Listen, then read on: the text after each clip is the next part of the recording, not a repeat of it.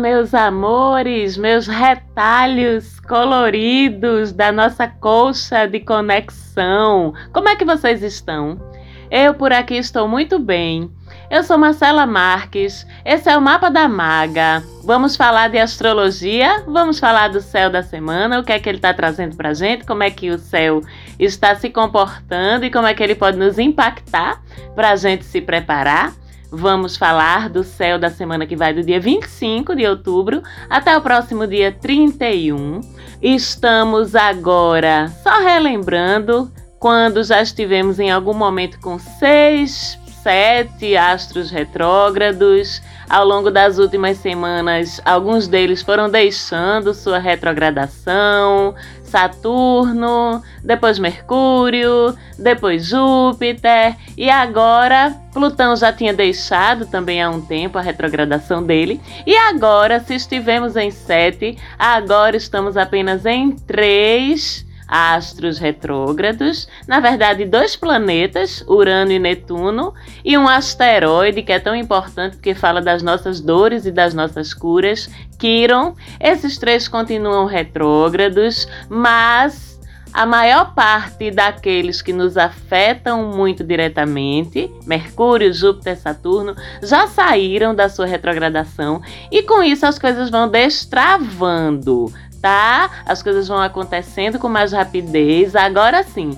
parece que o ano está chegando ao fim, a tormenta está chegando ao fim, a calmaria também está chegando ao fim. Mercúrio, Júpiter, Saturno diretos, todos três planetas muito importantes, porque falam da nossa vida prática, Mercúrio, falam do nosso otimismo, da expansão, Júpiter, falam dos entraves, Saturno. Então, temos agora vida prática rolando, coisas dando certo, voltando a se expandir, os entraves, as burocracias, as dificuldades que a gente vinha enfrentando em resolver as coisas e em derrubar resistências ao nosso redor, de uma forma geral, tudo tá caindo, então tá ficando um pouquinho mais fácil acreditar que as coisas estão se ajeitando, porque elas estão. Então já seguimos ao longo dessa semana com essa leveza aí e o céu traz outros pontos de leveza, mas como sempre também traz pontos de desafio. A gente começa também a semana com a lua cheia, nessa segunda-feira, lua cheia em Gêmeos, né, que traz uma disposição geral mais mental, mais racional do que emotiva, mais gregária também em termos de acordar aí na gente, despertar aí na gente uma necessidade de contato social, de satisfazer a nossa curiosidade sobre as coisas, sobre os assuntos ao nosso redor, mas traz também uma certa inconstância de ideias, de sentimentos, de opiniões. Lua em Gêmeos é uma das luas em que a gente fica mais oscilante no que a gente quer, no que a gente deseja, no que a gente pensa, no que a gente acha. E ao mesmo tempo, a gente pode olhar isso de um ponto de vista mais positivo, que é o que a gente fica mais adaptável, mais flexível. E a nutrição afetiva é muito pelo contato, né, com as outras pessoas, muito pela expansão dos nossos círculos sociais, dos nossos diálogos, das nossas trocas intelectuais, mas já na própria segunda, essa lua sai de Gêmeos e entra em Câncer. Aí sim muda o tom, que a lua cheia em Câncer, a gente sabe que é uma lua dramática, ainda que sensível. Então, entre segunda e quarta-feira, que é o período da lua cheia em Câncer, vai ser normal mais sensibilidade, uma certa nostalgia, uma certa saudade de alguma coisa que às vezes a gente não sabe nem definir direito o que é que é, mas também a nossa intuição fica muito aflorada, nossa sensibilidade fica à flor da pele. E aquela vontade de aproveitar a nossa casinha, estar perto dos nossos, de quem a gente ama, uma vontadinha de chorar, sei lá porquê, é normal a lua em câncer, principalmente cheia, mexer aí com essas emoções profundas, ancestrais, com a nossa sensibilidade. E aí, a partir da quinta-feira, dia 28, a lua começa a minguar, não tá mais cheia. Então é aquele período de recolhimento das emoções, das atividades, inclusive, da nossa ação concreta no mundo, porque é o momento em que as nossas baterias energéticas estão minguando, estão se descarregando, assim como a Lua. Então é a avaliação do ciclo que está finalizando, o que é que eu realizei, é, o que é que deu certo, o que é que não deu, o que é que eu devo investir quando a próxima Lua nova vier, o que é que eu devo desistir,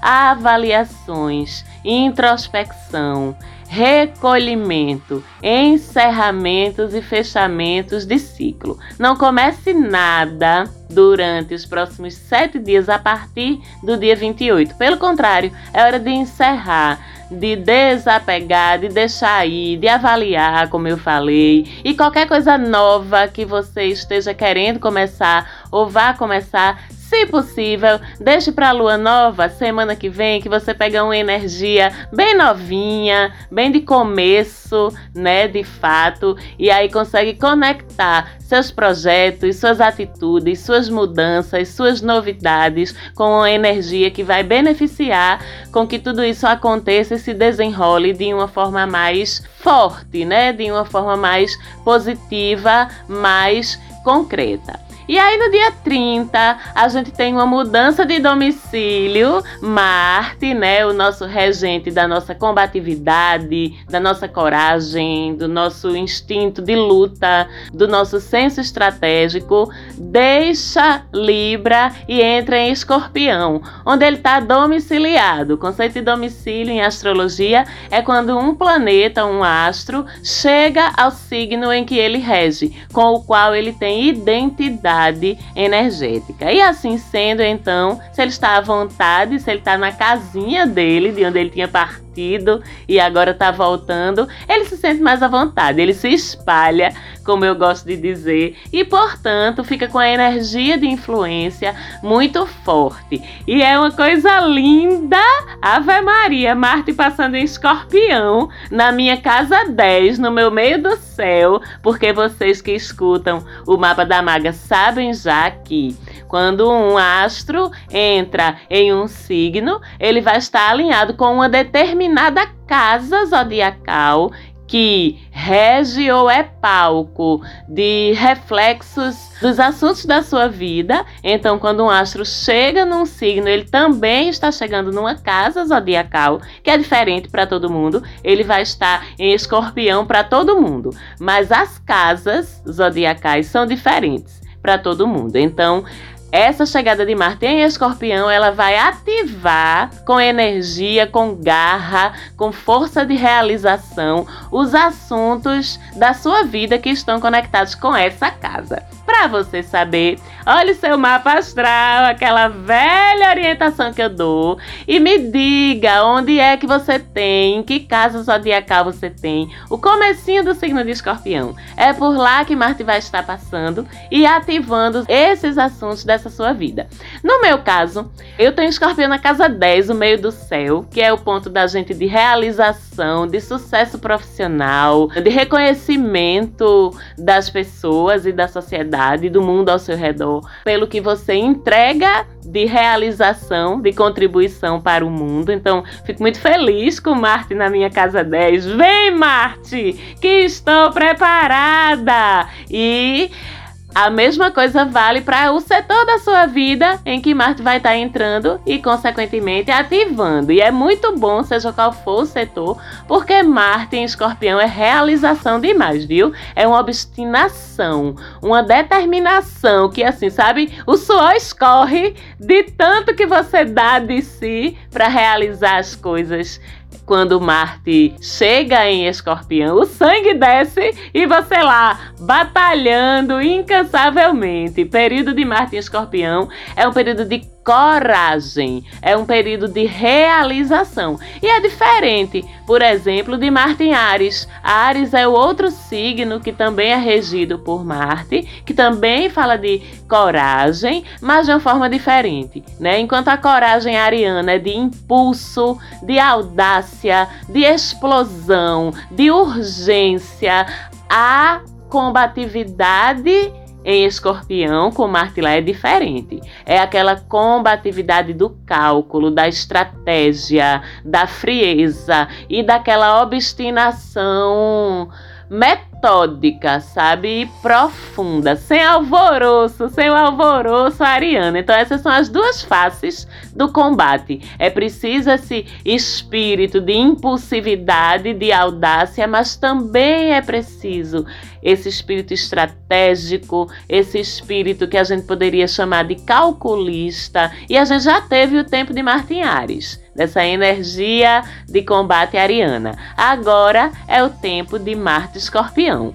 Sem esquecer que Marte também gerencia a libido, a libido como força vital que a gente emprega para tudo que nos movimenta paixões em todos os níveis da nossa vida. Mas de fato, a maior representatividade da libido é o desejo, inclusive principalmente o desejo sexual. Não é Freud. Portanto, com Marte em Escorpião, sua vida sexual também vai ser mexida. Lembrando ainda que o Sol também está em Escorpião. Então é uma combinação que acende libido, acende o desejo, né, com D maiúsculo, acende o nosso poder de conquista, o nosso instinto de conquista em tudo na vida. E a gente não está falando de afeto, do amor eros, do amor romântico de Vênus, não. A gente está falando de desejo independente de sentimento, ok? Se puderem caminhar juntos, é melhor ainda, mas essa não é a proposta de Marte, não. Marte fica no âmbito do desejo e por isso esse período de Marte em Escorpião pode ser bem intenso, viu? Aproveite, porque é um período de você ter experiências sexuais incríveis, mas também cuidado porque os limites do saudável, quando a gente está falando de escorpião, eles não são muito nítidos, não. Tá certo? Então, cuidado aí para esses abismos do desejo que você vai estar inclinada ou inclinado a explorar. Não passem dos limites e cheguem a virar obsessão jogos de controle de poder, manipulação, riscos de todos os tipos, porque para descambar para esses excessos é um vou ali e já volto. Esse Marte Escorpião é o desafio, aliás, de um céu com uma força de Sol e Marte em Escorpião é a gente não perder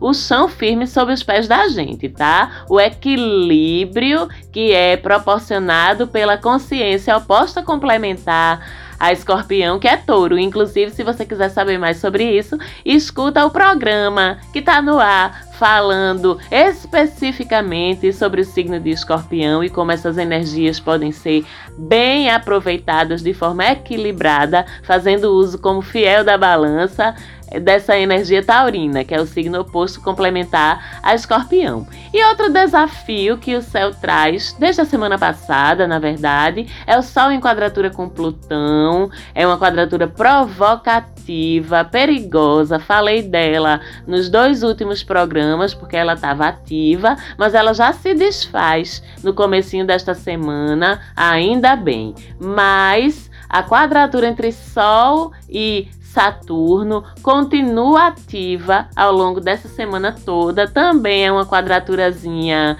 tensa, vamos dizer assim. Lembrando que o Sol e Marte continuam em conjunção, em reunião de forças, né? Então tem esse embate aí de Sol e Marte contra Plutão que incomoda os nossos limites e as nossas inseguranças. A gente fica mais fragilizado, mais frustrado diante das nossas inseguranças e diante dos limites que a gente encontra, sejam os limites internos, que são aquelas crenças que nos trazem os nossos próprios nãos, né? As crenças que esfregam nãos na nossa cara, quando na verdade o nosso entorno nem tá colocando esse não na gente. Esse não é a gente mesmo que está colocando, sabe? Esses nãos eles ficam mais dolorosos, esses nãos internos que nos limitam, que nos colocam em dificuldades que a gente poderia evitar simplesmente se a gente descobrisse que esse não é a gente mesmo que está dizendo a gente e não o ambiente ao nosso redor, mas isso vai incomodar muito essa semana, né? Nossas inseguranças, nossos limites. A gente fica tendendo a pensar ou a achar os nossos valores, as nossas competências, as nossas qualidades mais difíceis de enxergar. Então a gente pode se cobrar demais, a gente pode ficar inseguro diante da qualidade do que a gente está entregando, dos nossos valores, né? E nesse processo a gente se autodiminui, a gente se autodespreza. E outra, o tempo pesa na gente com essa quadratura. O tempo que a gente não tem para fazer as coisas, o tempo correndo e o que a gente está esperando acontecer não acontecendo, o tempo passando e a gente ficando mais velho e onde é que a gente vai estar tá daqui a 5 anos, onde é que a gente vai estar tá daqui a 10 anos, e isso preocupa a gente, e isso incomoda, e isso apavora. Tudo isso é efeito dessa quadratura tá? Você não está ficando doida, você não está ficando doido, embora, como eu sempre digo, se você sentir que está pesado para você, não hesite em buscar ajuda, escuta, apoio para que você passe por esse momento bem. Então essa quadratura, ela nos desafia ou nos incentiva a buscar leveza, a buscar auto perdão a buscar autoacolhimento, a compreender que o processo da passagem do tempo ele é natural e comum e que a gente deve encarar isso como a cada dia uma oportunidade a mais de a gente amadurecer, de a gente aprender lições. Essa quadratura incentiva inclusive também a gente a descansar para que todo esse peso.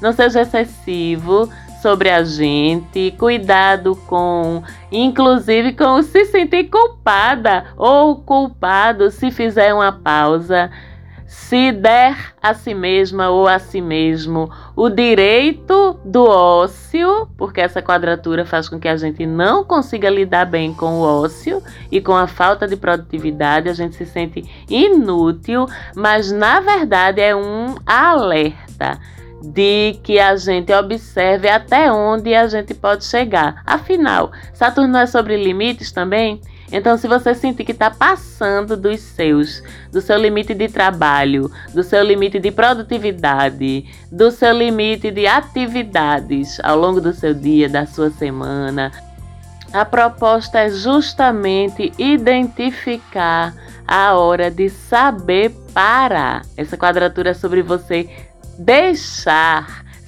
se permitir isso, porque você merece. Então, Sol se estreia com Saturno, Sol se estreia com Urano também essa semana, dessa vez em oposição, uma oposição que começa a se formar por volta de quinta-feira dessa semana e semana que vem fica mais forte, tá? Vou logo avisando vocês. Então, essa oposição, conflito de forças, Urano, o que adora trazer surpresas, né? Às vezes agradáveis, às vezes nem tanto, mas é um momento em que a gente vai precisar se preparar para o inesperado, tá? de forma bem concreta mesmo, acontecendo e forçando mudança de planos, mudança de rotas, forçando resiliência, forçando você a ativar seu plano B, seu plano C. As coisas podem acontecer de uma forma bem concreta mesmo para frustrar você, tá certo? Para balançar com as suas estruturas através de acontecimentos inesperados, súbitos, que vão fazer com que você obrigatoriamente tenha que rever suas rotas. E esse inesperado também tem uma proposta, porque todos os movimentos do céu vêm com uma proposta de aprendizado e de exercício para a gente. Essa proposta dessa posição é a de fazer a gente reagir. Quando eu tô falando em reação, eu não tô falando em agressividade, é diferente, tá? É a gente responder a um estímulo ou a um acontecimento bem, com eficácia, com eficiência. Então, para isso, a gente tem que flexibilizar e a gente tem que aceitar que a gente não tem controle sobre tudo. Ponto! Sempre quando Urano e Plutão se envolvem em aspectos desafiadores, eu gosto muito de lembrar que eles são muito sobre a gente aceitar que a gente não controla todas as coisas e se flexibilizar a isso e estarmos conscientes o suficiente para reconhecer aquilo em que não adianta mais insistir, que é melhor mesmo a gente arrudear, como dizemos aqui no meu país, Recife, arrudeia, menina. Não fica batendo aí nessa parede não, que essa parede não vai cair no chão para tu passar não. Arruma outro caminho Faz a volta, arrudeia para achar outro caminho, porque por aqui não dá para ir. É bastante sobre isso. Então vamos ficar atentos ao longo dessa semana e da próxima, principalmente. Mas nessa semana a gente já começa a sentir a repercussão, vamos dizer assim, dessa oposição. Mas também tem coisas boas acontecendo no céu. A gente tem uma semana em que nossa Vênus em Sagitário faz um sextil, ângulo de oportunidade para você aproveitar e tirar vantagem vantagens ou benefícios ou recompensas ou bons acontecimentos dessas oportunidades. Agora, o sextil, ele abre a porta. Tu precisa levantar da cadeira e passar. Não cai na, na tua cabeça, não. Não cai do céu, não, a oportunidade, tá certo? Olha, esteja atenta, esteja atento e pegue o bonde. Quando o bonde passar, pegue a burrinha da felicidade, tá certo? E é muito lindo esse sextil. Eu adoro quando Vênus e Júpiter se entendem, porque são dois planetas planetas muito benéficos energeticamente, e a gente já sabe que Vênus é grana e coração, e Júpiter é expansão e sorte. Então, quando eles se entendem bem, abrem boas oportunidades nas nossas finanças, nos nossos relacionamentos, vão poder estar abrindo esses portais aí de chances, principalmente se você trabalha com algo que envolva viagem, direito, turismo, comércio internacional, importação e exportação, ambiente acadêmico, tudo isso fica muito favorecido por esse sextil e nos relacionamentos que a gente encontre pessoas novas, pessoas interessantes em atividades interessantes, diferentes, fora da sua rotina, em lugares divertidos, em lugares alegres, numa viagem, que é muito assunto de Júpiter, num ambiente acadêmico, num curso que você está fazendo então aproveite aí, ligue suas antenas, olhe ao redor, porque é um aspecto bem bonitinho, bem gostoso de viver que eles dois estão oferecendo pra gente aí ao longo dessa semana. E no dia 31 de outubro, próximo domingo, né, o nosso Dia das Bruxas, Halloween, como quer que você queira chamar, é um dia energeticamente poderoso, porque vem de energias de comemorações de tradições antiquíssimas, pré-cristãs, né? Onde tradicionalmente se acredita que os portais aí entre os mundos estão abertos entre o período de 31 de outubro e 2 de novembro, que é inclusive nosso dia dos mortos, o dia de finados, quando a gente homenageia aquelas pessoas que já se foram. Então é um dia poderoso, um dia energeticamente importante e um dia em que a lua faz trígono com Urano, abre um portal aí que esse sim jorra em cima da gente. Intuição, sensibilidade para se conectar com as energias cósmicas aí que circulam nesse portal que se abre aí entre esses três dias, principalmente no dia 31 de outubro, né? Então é uma lua em trígono a um Urano, todos dois astros de muita sensibilidade, num dia muito poderoso energeticamente e em oposição a Netuno, que é outro astro que rege sensibilidade e conexão com a espiritualidade,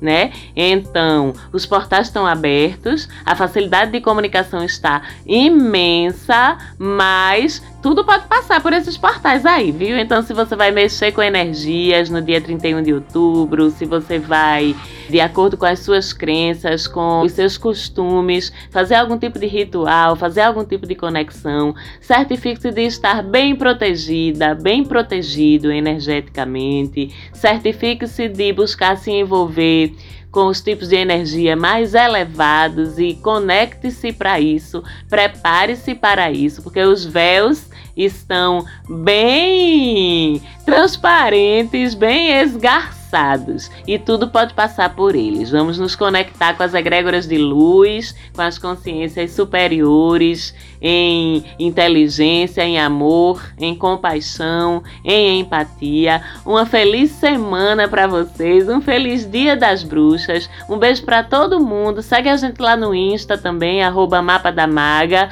Falante Áudio, minha produtora. Um beijo bem grande. Mais uma vez, muito obrigada pela produção do programa. E a gente se fala de novo semana que vem. Tchau, tchau!